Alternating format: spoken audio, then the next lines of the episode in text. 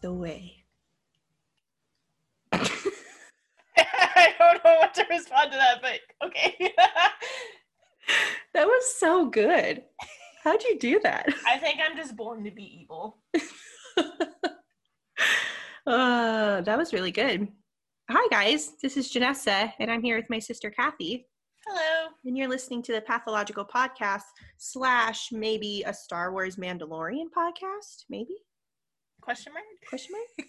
um, if you haven't watched The Mandalorian, you have to. It's so good. Okay, but I've been pushing you to watch The Mandalorian since like season one came out, and then you binged it in like a week. We watched uh, season one in two days. I mean, which sounds impressive, but they're only eight, what, eight episodes long, No, or is it twelve? I think it's. I'm not really sure actually. Not, I can't remember either, but But they're like 40 minutes. Like some of them are 30, but they're like 30 to 45 minutes long. yeah, it's impressive. it's still kind of impressive, especially having kids. Yeah. Oh, yeah. Well, what's funny is, and I feel like most parents will agree, like when you put the kids to bed, you're faced with this decision of do I catch up on sleep and go to bed early? Or, because, you know, kids get up at the butt crack of dawn. Or do I take time for myself and do things like watch my TV shows or binge or whatever? And I am in that latter category. Unless I'm not feeling well or something like that, I'll go to bed early. But for the most part, like that's my me time. So that's like four hours. we stay up till like midnight. But that's what we did. We just binged it for like two days for episode or for season one, and then we caught up to season two in two days as well. And now we're we have one one one episode left, and we have to wait a whole freaking year for season three. But with all of the new Marvel shows coming out, I feel like that kind of helps fill in the spots until Mandalorian season three comes out. Because you got Loki, you got WandaVision, you got the What If. I was not sure about WandaVision, but the latest promo looks so good. I heard it was more of a take of on the comic books because I heard, and this is of course just rumors, so Mhm. whatever.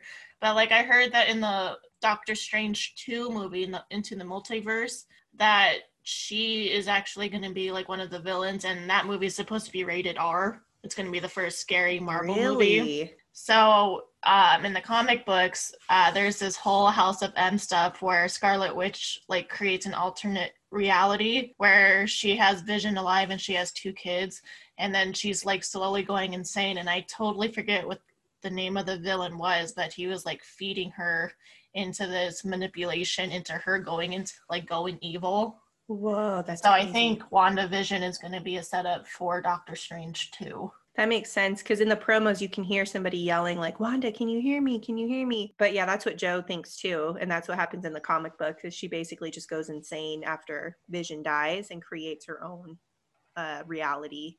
It would be cool if um, she brought Quicksilver back in a way because I felt like he was a really cool character in Age of Ultron, but like him dying to save Hawkeye, we didn't really get to see much of him. So it would be kind of cool if she brought him for a portion of the WandaVision series. if you got to have like some cameos in there, that'd be cool. And Loki, who who who cannot love Loki? Who cannot? That does look really good. Tom Hiddleston Ugh. is main character energy. yeah, I'm excited for that one. And I think I'm excited for most of the Star Wars ones as well.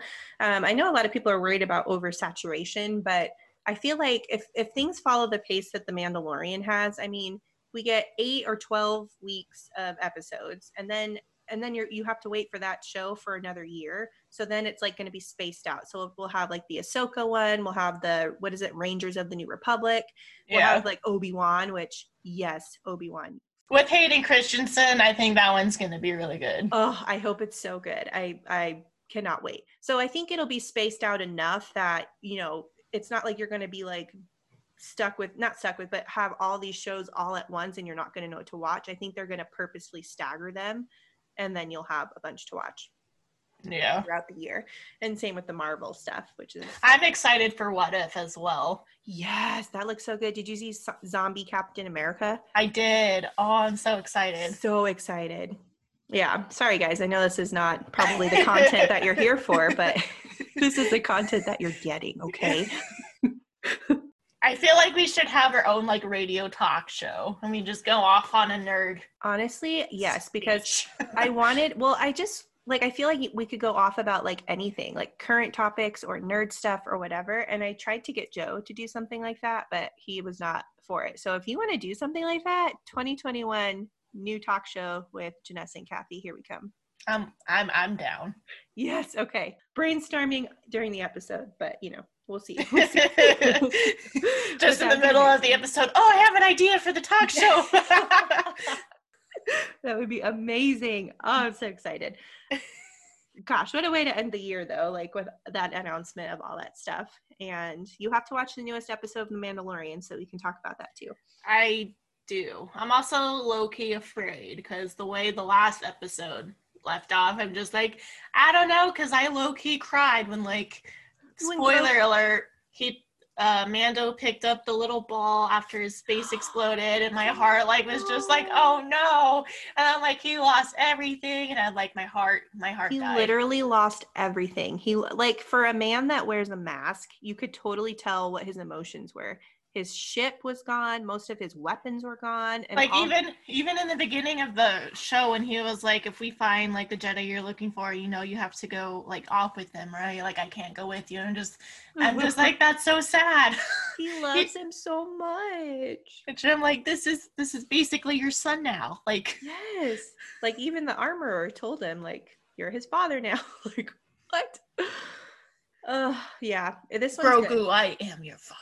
Grogu, I am your father. uh, so like you know, in the last episode we talked about um how well we I guess we didn't really talk about it. It was our opening about how you liked General Grievous. Yeah. crush on him. See, now I feel the same way about Mando. Like, I don't know, something about him in his full Beskar outfit and he's protecting baby Yoda and he's like so fatherly and he's flying across the galaxy to get this kid, even though it's going to break his heart to get him where he needs to go. But then as soon as he takes the mask off, I'm like, oh, never mind. Oh, like nothing against uh, what's his name, the actor, but I don't know. I like the allure, the mystery of of Mando in full full outfit, and then he takes off the helmet. I'm just like, oh, never mind. That, I mean, that's fair. That's fair. That's fair. I thought if anyone would understand that, it's you. I mean, he doesn't get to crawl like a spider or nothing, but I can't believe that's a factor that you appreciate about Creeper. Oh, but yeah. Have you seen just one more, one more on this subject, and then we we'll uh you know stop talking about this, get to the content that the people are here for. But have you seen the uh, Clone Wars? I've seen a couple seasons of the Clone Wars, yeah. Okay. So Joe and I have not seen it. So that's on our list just to see that, just to catch up on all the different storylines that are included. But if we watch, maybe you can like rewatch it with me, and then we can talk about those too on our new, our newly formed podcast that we just right now created. I am down. Our new, our geeky podcast. I'm seriously so down. Once we stop recording this, we are going to talk about this. I, I am act. I'm down. Sweet. Okay. We could have a spooky podcast and a geeky podcast. Yes. Oh my God. I'm like loving it. Okay. Done. Everyone, you're witnessing the birth of a new podcast. And then we could go to Comic Con and just like nerd out. Yes. Yes. Instead of like haunted hotels, it's Comic Con. Comic Con, right? We'll do both. Once COVID's over. Yes. But for now, let's get into our final part of the Urban Legends series, part five. Can you believe it? Feels like we've been doing this forever.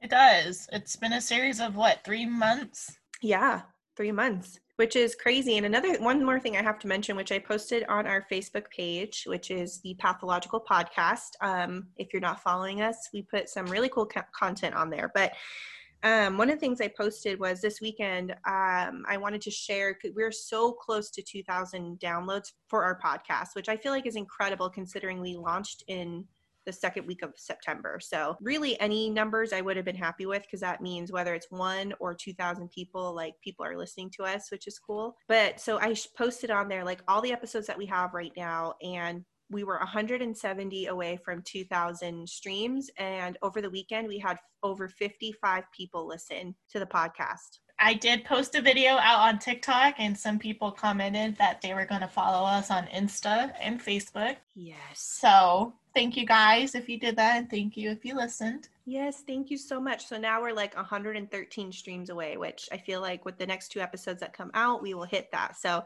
thank you so much. Like this has been so much fun to do and it's so cool that we have people that are listening and looking forward to new episodes every week. And listen listening to me like embarrass myself. So you do that on a national platform.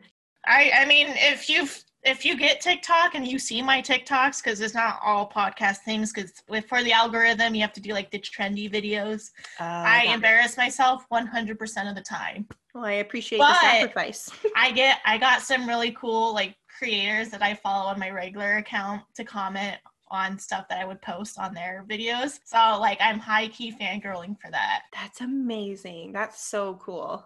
That's really good. I'm I appreciate you throwing yourself to the fire for us for You're our welcome. podcast. You'll have to do it again with uh, our new nerd podcast. of course. Always. Always, forever. Okay, so I think we are at South Dakota now. Is that what I said you were going to do? Yes, if that's alphabet. alphabetical order, then yes. yes. South Dakota. oh, Only oh, for you guys do I get to embarrass myself. Appreciate it. All right, South Dakota. okay, this is the haunting of the Alex Johnson Hotel. Ooh. And it's actually a hotel that you get to stay at. So after after the end of my you know informational stuff i'll actually kind of go into that because yes it is a hotel i would probably stay at it sounds really cool and I was looking at the prices of the room, and they're not that bad. And this was featured on Ghost Hunters. Oh, sick. All right, let's do it. That would be so cool. I'm excited to take a trip somewhere and do something, even if we have to start local and then move on. Like, right. And um, they actually give you like an EMP, EVP, whatever EVP, that's called. Yeah, yeah, that thing. Um, if you if you decide to stay in one of their haunted rooms. Oh my gosh, we have to do that. I'm down. Okay, so this is the haunting of the Alex Johnson Hotel. What intrigued me about this hotel is, of course, it was on Ghost Hunters. And if you don't know Ghost Hunters, it's a very dramatic paranormal show. So and dramatic. I just love how dramatic it is. Like, hey, demons, it's me, your boy. It's me, your boy. And then when the demons say hi, they're like, ah. or like a little bit off topic, but it's so funny, like, because you'll just hear static one of the EVPs, and I'm like, how? How do you get those words from like static? They're funny, guys. or like when they like torture the ghosts or like taunt them, I'm just like, y'all are stupid. Stupid. but I'm here for it. But also, don't stop. Located in Rapid City, South Dakota, it is home to three spiritual beings. But before I delve into them, let's first talk about the history of this hotel. So, Alex Carlton Johnson, who was the vice president of the Chicago and Northwestern Railroad, was a huge admirer of the Black Hills in South Dakota and the Lakota Sioux tribes. He dreamed of having a showplace that paid tribute to Native Americans and the Black Hills. On July 21st, 1928, the hotel opened up to guests. Different visitors, celebrities, and even presidents has have visited this hotel. So the first ghost is the lady in white. In the 1970s, a young bride committed suicide in room 812.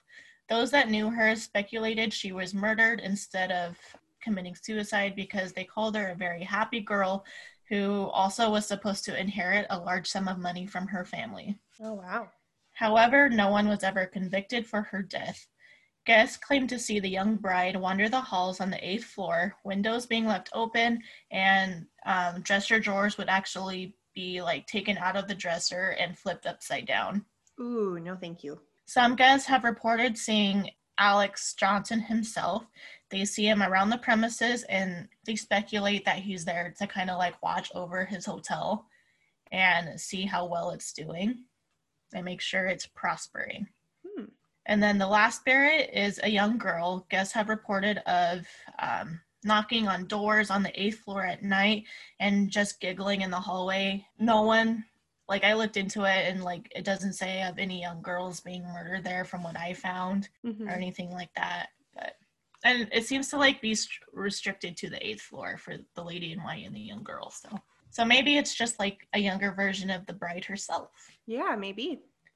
And then if you stay at this hotel, you can do their ghost adventure package and it comes with like um, you get a K2 meter that is supposed to detect code de- ugh, detect ghosts. I can speak. the EVP, you get $25 in dining credit. Okay. And then you get a free access to their bar on the roof. So I'm down. Okay. Yes. And then you also get free valet parking.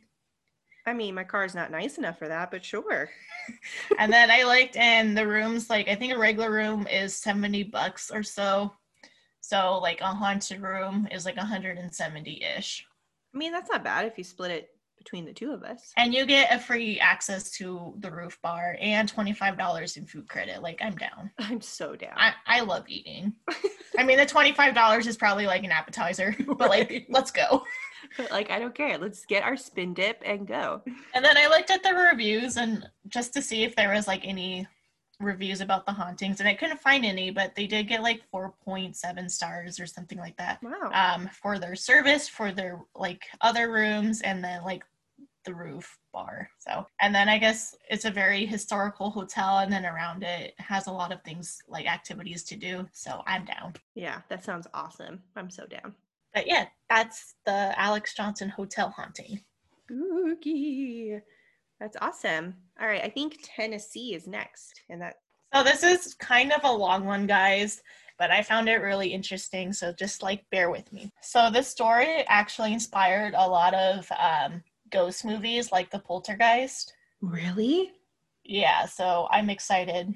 I'm a huge uh, paranormal freak, so Yes, yes, yes. this is the Bell Witch haunting. So, in the early 1800s, a man named John Bell moved his family from North Carolina to what is known uh, now known as Adams, Tennessee. Bell, throughout the years leading up to 1817, was thriving. He bought more land, increased his holdings to 328 acres, and he was made elder of the Red River Baptist Church. When I was reading, he was like a pretty good businessman but something happened between him and his, his neighbor to where they like hated each other so that's going to play on a little bit of later on in the story Cool. Okay. so one day bell was in his cornfield when he noticed a weird looking animal that looked like the head of a rabbit and the body of a dog so i don't know if anyone really pays attention but like demons have a thing where weird looking animals like that's them that's a demon 10 out of 10 Ten I out of ten, demon. That night, the Bells heard beating sounds outside of their house. And then from there, the activity inside their house slowly built up. The entity would open up drawers, rattle chains, or move stuff around. Then it moved to ripping blankets off of their sleeping bodies, whispering voices, and then the youngest Bell child, Betsy, would start being slapped or have her hair pulled by an invisible entity. oh my gosh. John told his family to keep what they were experiencing a secret because he was with the church and he didn't want the church to find out that this was going on in their house. But he later has the activity picked up and started getting worse. He confided in his friend James Johnston. So his friend and um, Johnston's wife actually spent the night and experienced the same entity disturbances. The entity's voice eventually grew in power until it loudly and unmistakably sang hymns, quoted scripture, had conversations, and would quote Bell sermons. What? It was so bad it caught the attention of future President Andrew Jackson. Oh my god. So, two of his sons actually uh, served under Jackson when Jackson was a general. So, that's how he knew of the Bells. that's crazy. So Jackson, who was a general at the time, brought an entourage of men. Even before they got to the house, the entity made its presence known. It stopped the wagon so the horses couldn't physically pull it. They tried coaxing the horses, they tried everything to get the horses to move, but they just couldn't physically pull the wagon. Jackson proclaimed it was the Bell Witch, and the Bell Witch said, I will see you guys later, and they were able to proceed. After they arrived at the Bell House, their first few hours were uneventful until one of the men decided to provoke it. He said the spirit was scared because he possessed a silver bullet, which I looked up and like for witches, um, werewolves, vampires, like back then they believed that silver was like a pure metal, so like it would kill all of the supernatural beings. So he said that the spirit was scared because he possessed a silver bullet that could kill it. And then the man began screaming and started jerking his body in several directions. And then he was like thrown out the door. Oh my gosh. What? The men, like, basically were begging that the General Jackson would like leave. So that morning they all left. As the entity grew in power, she would say she would do stuff and kill John Bell there is some speculations that the entity is actually his neighbor who died and she hated John Bell because basically like his business destroyed theirs. Uh, so they believed it was her. But 10 out of 10 it's a demon. I yeah, believe. for real. Soon after that, John Bell's health um, started declining very rapidly.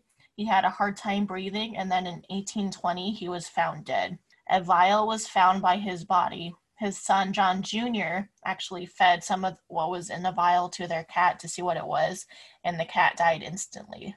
Rude. Um, after the cat died, the entity then bragged about um, being the one that killed them. So they believe it was some kind of poison, of course, in the vial, but it was made from the entity. Wow. Today, the faint sounds of people talking, children playing in the field can be heard in that area, and sometimes um, candle lights will randomly appear. What? Photos of the area produce white orbs, mist, and other human like figures. And then that was it. It just led on to inspire a lot of different paranormal movies. All right, so for Texas, um, we are going to talk about the chupacabra, which I didn't realize that was like a Texas one, but I guess. Yeah, I thought it like was Mexico. Yeah, so I guess it originated in like those uh, southern like countries or whatever, but like South America. Um, but then it also like came up and hit parts of Texas first in the United States, and then it kind of spread out from there. So we're gonna uh, start with this woman. Her name is Phyllis Canion. The first time Phyllis saw a chupacabra, it was slipping through the pastures on her south central Texas ranch in broad daylight. It was June 2007, and Canion, who was a naturopathic doctor and hunter, had just returned back from Africa. She'd seen some odd things there, but nothing like this a hairless canine figure with blue gray flesh and bony limbs. Soon after, she and her husband found one of their chickens with its throat torn open and drained of blood. Over the next few days, the mystery, the mystery predator struck again, leaving chickens that appeared to be drained of blood across the ranch. Canion set up cameras hoping to catch the creature in the act. When that failed, she asked neighbors to let her know if they saw, captured, or killed anything that might resemble the creature she saw. In mid July, a neighboring rancher called to say that one of the creatures had been hit by a car near his property. As Canion stood puzzling over the scrawny creature's body, they got another call about another strange carcass, but this one was closer to Canion's ranch. She sped back to her home, and there it was a thin, hairless, bizarre looking body. Canyon loaded it into her tractor and took it back to the ranch to photograph it. The chupacabra is kind of this mythical creature that's known to drain blood um, of farm animals, and it haunted the southern U.S., Mexico, Puerto Rico, and South America. So you can have uh, you can hear first-hand accounts from all of those places. The chupacabra folklore had resurgence in the 90s when farm animals began turning up dead with their blood drained from their body. In summer 1995, a wave of livestock killings rocked the towns of rural Puerto Rico. The victims were found with their wounds on their throat and seemingly empty of blood. Without a culprit, dark rumors spread throughout the island. They started calling it the chupacabra, which is also known as the goat sucker. As panic was building, a woman named Madelyne Tolentino reported a bizarre sighting outside of her mother's house in Canovanas, Puerto Rico. A long limbed, earless creature with spiny back appeared in the yard. She said it had huge eyes staring through the window and it like totally freaked her out. She said the thing, once it saw that she was looking at him, leaped back into the jungle. The first sighting in the continental US took place a year later in Miami. In 2000, a Nicaraguan rancher shot and wounded something attacking his goats. A few days later, a ranch hand found the carcass. It was a hairless, rangy looking canine. It was the first time that an actual body had been associated with the legend at that time. In 2004, 2007, and 2009, several chupacabra ca- carcasses popped up in the central part of Texas, many with warty skin and protruding teeth. All of them, including canyons, have been subjected to DNA testing. The results have been the same, though. They concluded that they are mangy, sick coyotes or dogs. That diagnosis, however, doesn't satisfy Canion. She says, quote, I have now done DNA at five different universities. All of them come back identical. They do not have any animal that matches in the archives. Either way, Canion keeps a taxidermy of the creature that was found um, near her property on display for all to see. And the lore of the chupacabra lives on. And then I also have in here when I was looking uh, for at different Texas urban legends. Um, the chupacabra is the biggest one, and I figured most people kind of have heard about that one, so I might as well talk about that. But another notable yeah. mention is uh, one that's called the falling body picture. And so the legend says that the Cooper family had just moved into a house in Texas in the 1950s. Inside of their new kitchen, they took a family portrait. However, when the photo was developed, the family saw a horrifying apparition in the shot, and it was a body that was falling head down from the ceiling. But it was like oh picked God. up. Yeah, the picture is spooky AF. I'll share it when we post the the post for this episode but it's so spooky. But I just was like, that's like the shortest one ever. I couldn't find any like background info if the house was haunted, if something was haunting the family. There was like nothing. It was just this picture. Uh, all right, Utah, you're up. Okay, so this is the story of water babies. Um, I think it was for Idaho. I did a similar story called Water Babies, but that legend was the Native Americans. Um, they went through starvation and they actually ended up drowning their babies because they couldn't feed them. That's right. And um, you could hear, you know, the cries of the babies off the banks of the water. I think it was Snake River water or Snake River that that was at. Well, for Utah, it's more sinister. It's it's short, but for Utah Lake, the water babies are seen as basically demons they basically use their cries to lure people like into the water to kill them. Sometimes they're shown as babies, sometimes they show themselves as like three or four year olds. And then sometimes they, they kind of take a more like siren approach where um, if someone's like at the water, they'll like basically do this sort of, I want to say magic or something like that to make the person fall asleep. And then when, when they wake up it's like a beautiful woman sitting next to them and they basically drag them down into the water.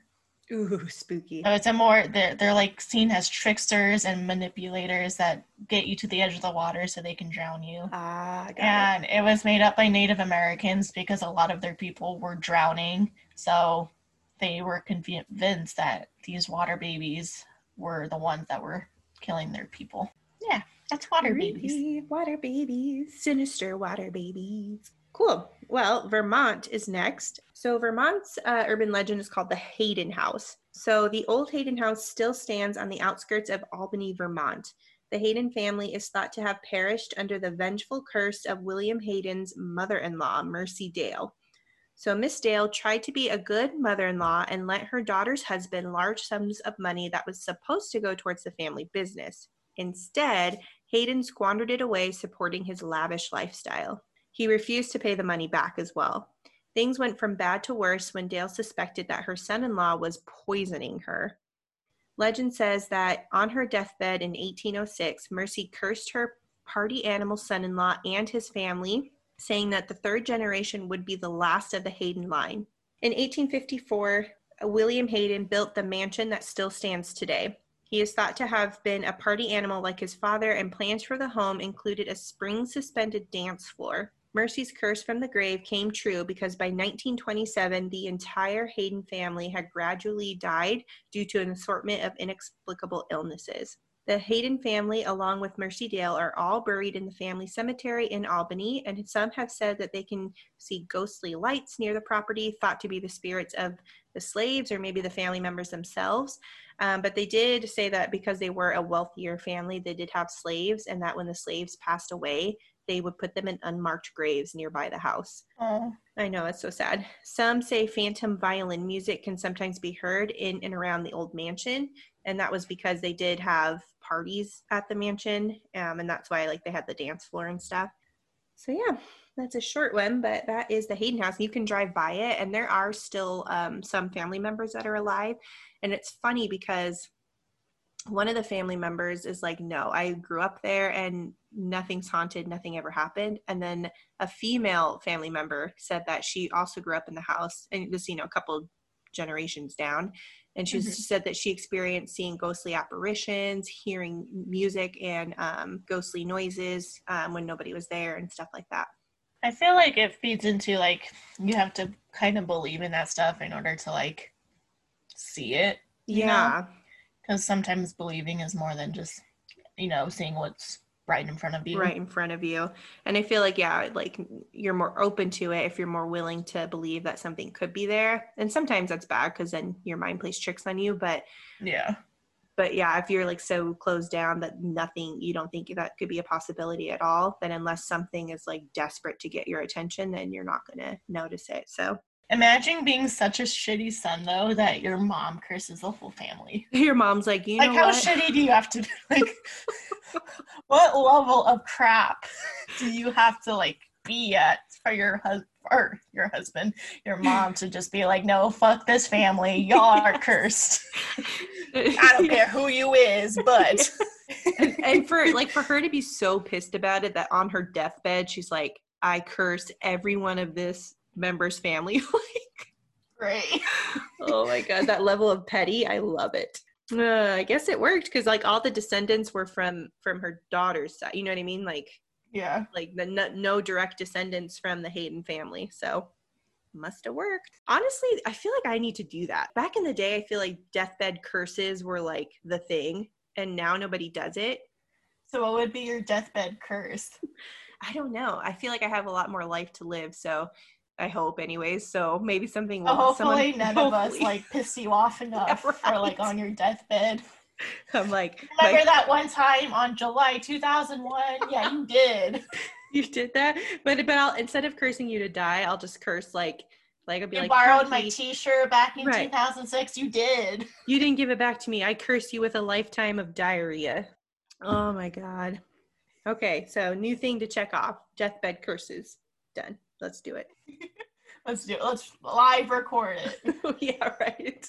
They're gonna play this like, Deathbed in 2077. yeah, This play is for the like. podcast, Janessa. What's your deathbed curse? like on my funeral they're playing me talking about curses oh my god that would be the best oh man I right slated your death for July 27 se- or 2077. So 2077 so what is that 57 years from now yeah, you'd be in your 80s. So I feel like that's a good, okay a good wide berth. sure yeah let's uh okay it's it's it's in podcast uh records now so So like, if it happens, I'm a witch. you are okay so virginia is next i think or is it wait let me double check that I have no V.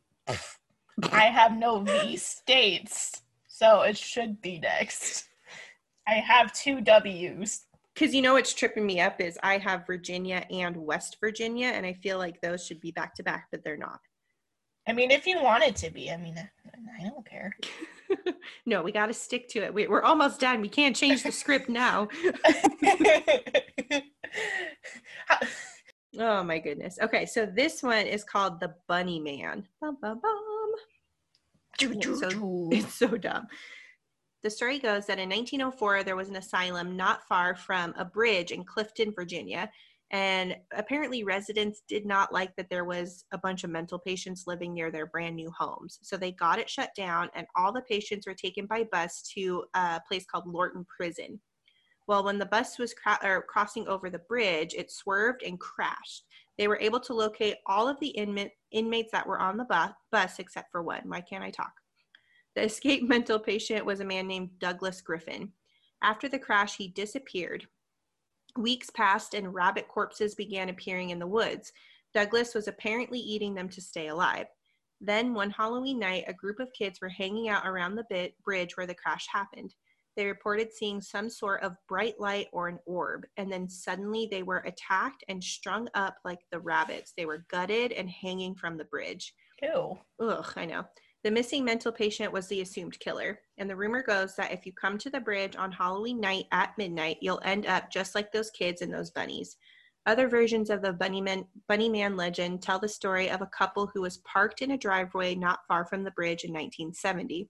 Suddenly, someone appeared outside their car yelling about trespassing, and then that person threw a fucking hatchet through the car window. Luckily, the couple wasn't injured, but they didn't in the hubbub. They like didn't get a really good look at the man. They said that all they could really remember was that he was dressed in white or a very light cl- colored clothing, and that he had something on his head.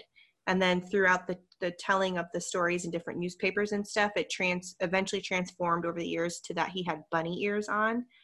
So basically, older kids would tell stories of being chased by the bunny man in bunny ears, or chased by a man in bunny ears. And then uh, there was even a bunny man horror movie franchise that was made on this legend, urban legend. So Really? Mm-hmm. I don't think I'd even, even as a teenager, I don't think I'd go to a bridge. it just seems like a whole mess of no. I don't know. Bridges, like when you're driving on the 202 or something like that, I freak, I get freaked out. Yes. But mostly because I have images of like the car going off. Rather than, like, I don't know why my brain's like that, but it's like, oh, you're, you know, your car is gonna like flip over and you're gonna die, Mhm. or like you're just gonna like make a wrong turn or like not make Not the turn turn quick enough correctly. or whatever, Mhm. and you're just gonna go off. And I was like, okay, You're like, thanks, brain. now I'm going to grip the steering wheel and go so slow that that can't happen. pretty much. And then people are like hating you because they're like, why is this motherfucker so slow? It's like, I don't want to die, man. Okay. So this is Washington, and it is the UFOs at Mount Rainier. Ooh, Hopefully, I'm saying that right. Yep, you are. So on June 24th, 1947, Kenneth Arnold spotted nine mysterious high speed objects flying like how a saucer would along the crest of the Cascade Range. His report had made international headlines and triggers hundreds of similar accounts of flying saucers locally and across the nation. And I think when this story came out, that was around the time that New Mexico was doing the Roswell and the. Oh. So while flying in his private airplane near Mount Rainier, and he was going from Chehalis, Washington to Boise, Idaho, Kenneth Arnold was startled by a bright light shortly before 3 p.m. He looked north and saw nine gleaming objects racing southward along the crest of the Cascades. They were kind of circular in form, except for one of them was kind of crescent shaped, and it was measured about 50 feet across, and they appeared to be made of metal. He watched them for approximately two minutes until they disappeared over Oregon. When he had to stop in Pendleton, Oregon to refuel, Arnold described his experience to an editor named Nolan Skiff. He said the vehicles flew in an undulating formation and would weave in and out of the mountain peaks at speeds approaching 1,400 miles per hour, How the hell would you know that? That's crazy. especially in 1947. Yeah. Like, I f- like no offense, but I feel like technological wise, you know, like I just don't think How there was know that? technology to measure that. Yeah. So it was picked up by the Associated Press and it made headlines on June 26. An official Air Force investigation concluded that Arnold had seen a mirage of or cluster of dish-shaped lenticular clouds, Ooh. which would form over mountain peaks. Can you imagine like seeing lights and someone's like, nah, you saw clouds? Right? Maybe it was like the sun shining through the clouds, and yeah, that's like- true. I, I don't know. I don't know how that makes sense, but maybe it's 1947 after all. Who knows? Yeah. And then on Kenneth Arnold's deathbed, he said that he had several more experiences with mysterious objects to where he would um, call them flying saucers. What? The only thing I can even think of that can like remotely relate to people who have seen like mysterious lights is, and this isn't mysterious, it just, I didn't know what it was at the time. But when we, when our house was being built and we were living with uh, my husband's parents, uh, I remember I was feeding Isla because she was a baby, and I looked out their slider and I saw something in the sky, and it like I was like, "What the hell?" So I stood up and walked over, and it literally looked like something was entering the atmosphere because it had like a bright tip and then like trailing light behind it, and I was like, "Oh, this is it. This is when the asteroid hits and we all die." But no, it was just uh, the first SpaceX uh, take off or whatever. I didn't know that was happening. nice. Oh my god, I was so freaked out. I like called everyone. I was like, "What is this?" Like, and nobody in the house knew what it was. And then we, um, I I went on immediately went on Facebook and like looked to see if people were posting, and I saw that it was the SpaceX launch. so, like, I'm the type of person. I, I think that we're not alone in the universe. So for sure, there's definitely like something how can going on. we be like literally how can we be? Like how can we be so bold as to think that we are the only living beings in an entire in many universes? Like what? Right? Like i don't know. I just i don't especially being like the only intelligent life form yeah. I guess which mean we have you know millions of animal species here and millions of animal species in the ocean that we still haven't like discovered yet. Right. So i guess we're not that intelligent just kidding. No we're not. Uh, intelligence a very strong word to use for i mean in race. some areas we are because right. we're the only ones that have like free will so i can understand that part. That's true. Uh just thinking that we're the only ones that can like think for themselves and not act based on instincts it's stupid. Agreed so if you're listening, aliens, I got you. we got you. We believe. We understand each other. Don't fight me. Please save us when you come.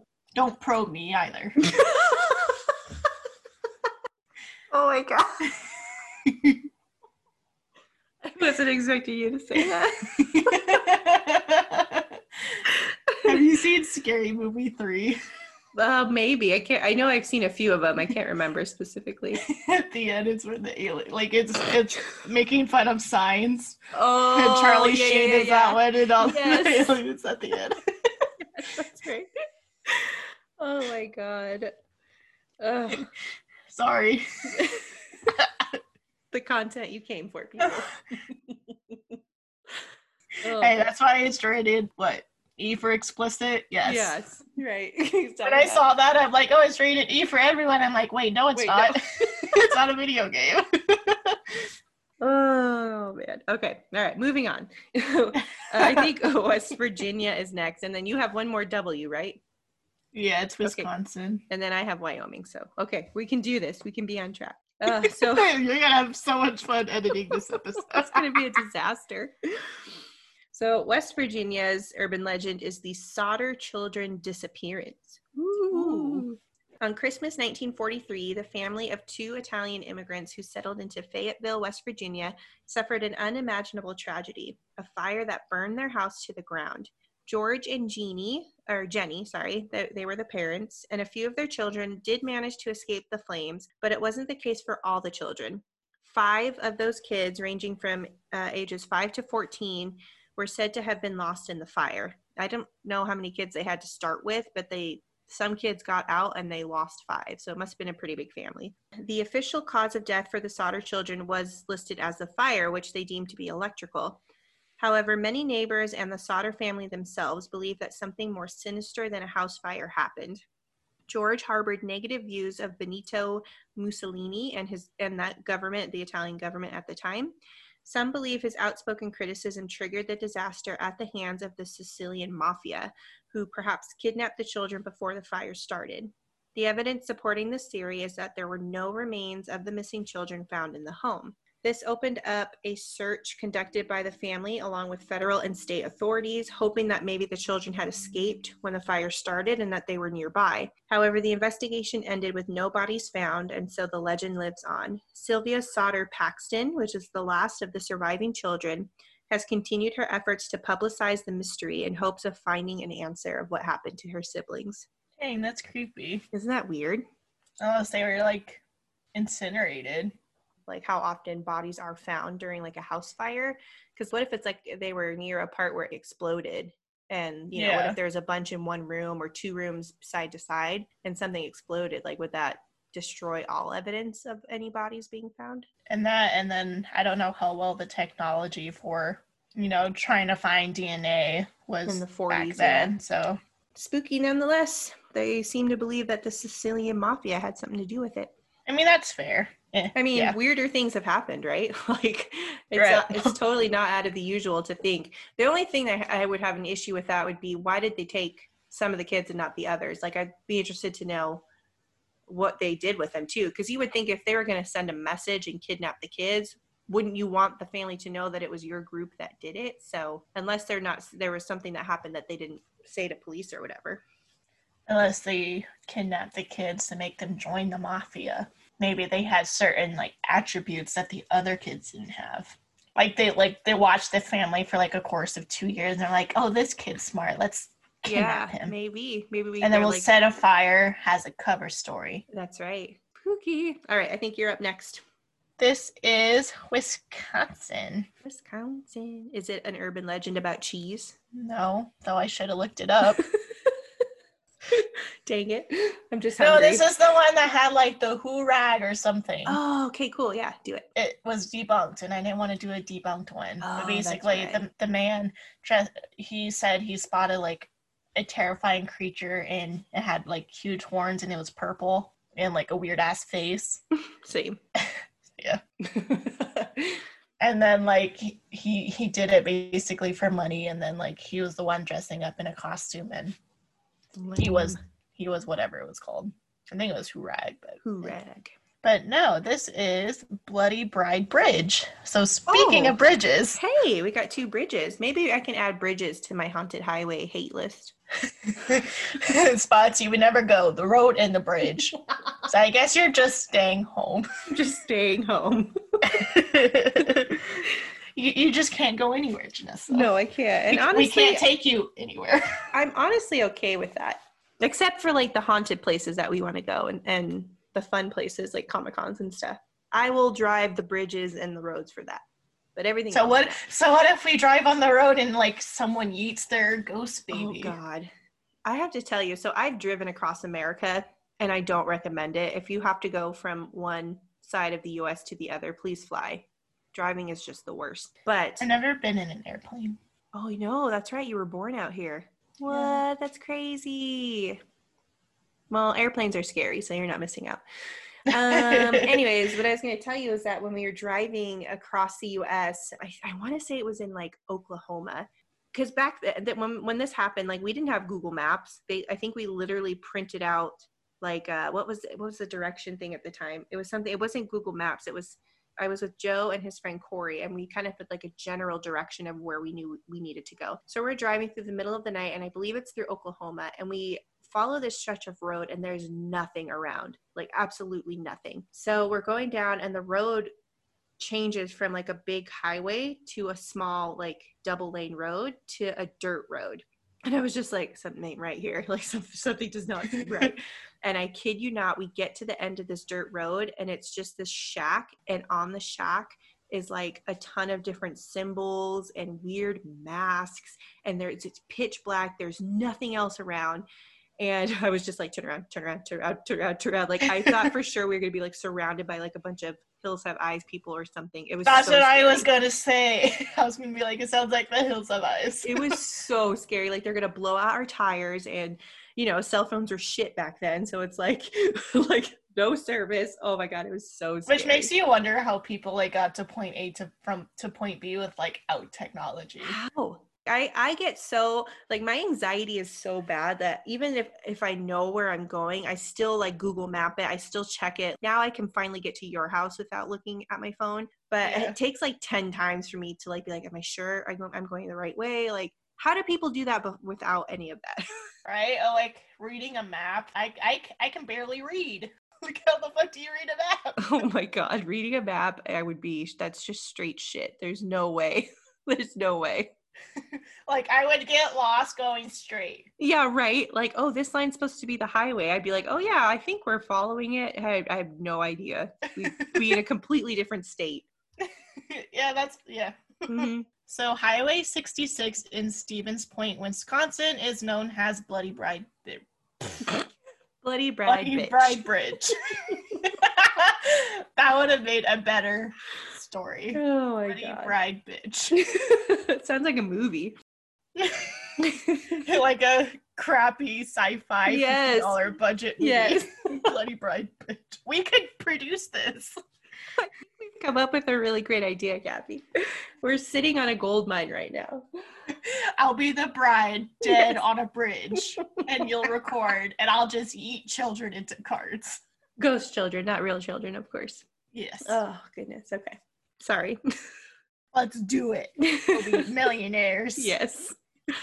Oh my god. According to the legend, a bride to be was killed in a car accident on her wedding night Aw. and continues to haunt that stretch of road. She, along with her groom, are said to appear in the back seat of any car parked on the bridge at midnight. Oh god. Visitors to the bridge have reported not only apparitions, but also strange fog and rock formations, which I don't know what the fuck that is, but okay. Yeah, a strange rock formation. So it sounds like, like, somebody was high when they saw that. it says the rock formations can be easily explained as bored college students from the nearby university building them. But but we know what's up. Right, it's definitely the bride and the groom. Maybe they're just bored and building like their version of sandcastles. That's like- right. We got to work with what you have. Yeah. There is no explanation for the aberrations or the fog um, that can be easily, you know, discerned. Wow. Despite reports of the bloody woman in white appearing in the middle of the road leading to Bloody Bride Bridge, no record has ever been found that shows a woman died there, nor is there any of it. Um, it doesn't stop locals from passing on the legend, of course, and it the bridge is a very popular spot around Halloween time. Ooh, I bet. I read something interesting that was like every urban legend usually contains like one kernel of truth. So even if it seems like so far out there, you're like, who would believe this? Usually it started or contains like one piece of truthful information. So it's like, I wonder Yeah. if from this one, I wonder how this even came to be. You know, there has to be a part that started it. Well, like even with like Greek mythology and Mhm. all of that, there's always like some bit of truth to those stories. So it's kind of interesting. Yeah. Like even if you don't believe, Right. like even if you think all of this, like all of the non-true crime stuff we talk about, like even if you think it's just a whole boo hokey, boo hoogie, whatever you say, how however you say that word, I don't fucking know. Like even if you don't believe it, like there you have to think of what inspired these stories to come around because it's not like humans could be that imaginative. Yeah, and not only that, but usually like if for it to be so like what's the word like ingrained in his in your like town or your city or your state's history, that means a lot of people have to know about it. Yeah, or like with the chupacabra, for example, like it's in multiple states And multiple countries. countries. Yeah. There has like even if it is a disease that causes the dog to go super skinny and wart-like and disformed it makes you think of like with the Wendigo Witch too. It's in Canada and Yeah. in Minnesota. Yeah. You know, it's it's just interesting to see how all of it comes to play out. and yeah, and comes together and gets people to uh Talk about believe in it. it and talk about it. Yeah. All right, are we on our last state? We are finally Cool. Wyoming, Wyoming rounding out our uh, 50 urban legends. which is interesting because I'm like, why? Like, there's no Y or Z states, Yeah, there isn't so it feels like unnatural to be done. to be done. That's so true, but we are. And I think uh, we've talked about before, but uh, we think it'd be really cool to to tackle some different countries, like countries like biggest, scariest, weirdest urban legends. So if you're listening and you have one from your country or your home country or your family has like a cool story, something like that, uh, just send it to us. Like you can email us or send it on social media and let us know. We'll look into it because Japan, I think, is probably one of my most favorite ones with the Yeah. suicide forest. we'll probably do that one first because that one is really interesting and also very scary. So I want to get. and it I'm just going to tell y'all this is not going to be in alphabetical order. No, no, it will not be. no, I don't even know how that would work. Like, is there a list of every country in alphabetical order? I'm sure there w- there is. Probably. Like for the Olympics or whatever, they in Oh, alphabetical yeah, order? That's true. Okay. Well, there probably is, but either way, no. We're gonna pick by interest level. So Japan, obviously, Suicide Forest is super interesting and scary. Moving let's on. do let's move on uh, last state wyoming and theirs is the san pedro mountains mummy so i guess this isn't really like i mean it's an urban legend because they don't know exactly the roots of the mummy but they did actually find this mummy so in october 1932 while digging for gold in the san pedro mountains in carbon county wyoming two prospectors named cecil Mayne and frank carr blasted their way through some thick rock that a large vein of gold continued into When the dust settled, they saw that they had opened up a small room in the mountain, approximately four feet tall by four feet wide and 15 feet deep. The, this is where they said they first saw the mummy of a tiny person. So the person, get this, was no more than six and a half inches tall in the sitting position that they were in. Six and a half inches tall. What? Thumbelina. Yeah, right, for real. It had been naturally mummified by the environment, leaving it perfectly preserved. Its brown, wrinkled flesh remained intact, even down to its fingernails. However, its other features were curious. The head was covered with a gelatinous substance. The nose was flattened, as was the skull, which gave it a low, flat forehead. The mummy's eyes bulged, and its broad, thin lipped mouth hid a full set of teeth. So, all of that, I was like, okay, reading it like it could have been a uh, like a baby or something, which is what we'll talk about in this next part but the full yeah. set of teeth thing freaked me out because babies don't have teeth that are like down like all their teeth are inside their gums like oh my god so freaky okay. So the mummy was examined using x-rays which determined that it was the body of an anis- anencephalic so basically um, um, anencephaly or whatever it's called, but it's what happens to those babies where their eyes like get all bulgy and their heads are like weird shapes. And so that's what they think it is. It was an infant whose cranial deformity gave it the appearance of a miniature adult. Again, a second mummy that they found near the area was examined by the University of Wyoming in the in the 1990s, and it was also shown to have that anencephalic gosh, I should have looked up how to say that word infant. When I was reading it, I was like, oh, I can say it. nope. DNA testing also showed that it was Native American, and radiocarbon dating dated the mummy back to the 1700s. That's not. It's almost like what I wonder if a woman had like a miscarriage because the baby had died in the womb or something, and then she yeah she put it in like this cave and sealed it up or something. But again, the teeth thing is super scary and weird. Well, don't don't babies have this thing where like sometimes if they have too much calcium, like the calcium deposits build up on their mouth? Yeah, so it looks like a tooth, like a milk tooth, I think is what they call it. But this one had a full set of teeth. Oh. Yeah, it says the lipped mouth hid a full set of teeth. According to a July 1979 article in the Casper Star Tribune, the first mummy started debates over whether it was a hoax, a baby, or one of the legendary, quote, little people. This is what they said in the article. I'm not saying that that's what I'm calling them, but that's what they said. So the mummy ended up in a teensy local drugstore where it was shown as an attraction for several years before it was bought by a businessman. Then the mummy was passed on to a different business businessman who was located in New York, and then it was lost. Nobody knows where it is. So, was the mummy an infant, or was it, as some experts believe, to be the only preserved example of a lost Native American pygmy race? Attempts have been made, made using comparative evidence to answer these questions because now they don't have a body to actually further examine it more. So, that sucks. Yeah, and I'll share the picture. I when I was reading, it it does look like the size of a small child, but without perspective, I had no idea that it was only six and a half inches sitting up. Like that's bizarre to me. All right, we did it. We did it. Yeah. Yeah. Oh, 50 states of urban legends. I really hope that people liked this series. I mean, the numbers show that they do. So this will be exciting to have this final part done. It's kind of like a load off. Right? It's just like our shoulders. On, right. On to the next now. Countries. So, countries. Hundred and whatever what 108 more. Oh my god. I don't even know. I don't even, I don't even know how many countries there are. A lot. Um, one country per episode. Yes, one per episode, and and there'll be ones that we find interesting because some of these are like so dumb, but we had to do it because we had to get through the 50 states. So yeah, it'll be a little bit different. But I enjoyed it. I mean, I learned a ton about each state, which was really cool. Yeah.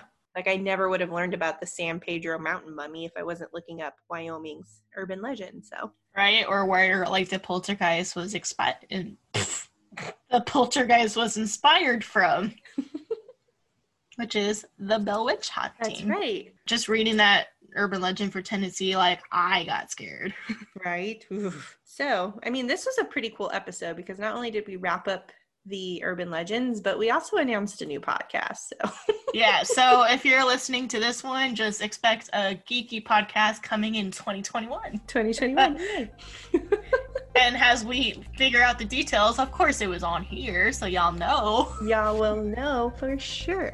Cool. All right. Well, that will do it thanks for listening, you guys, and we will we will catch you on the next one. On the next one. Bye. Bye.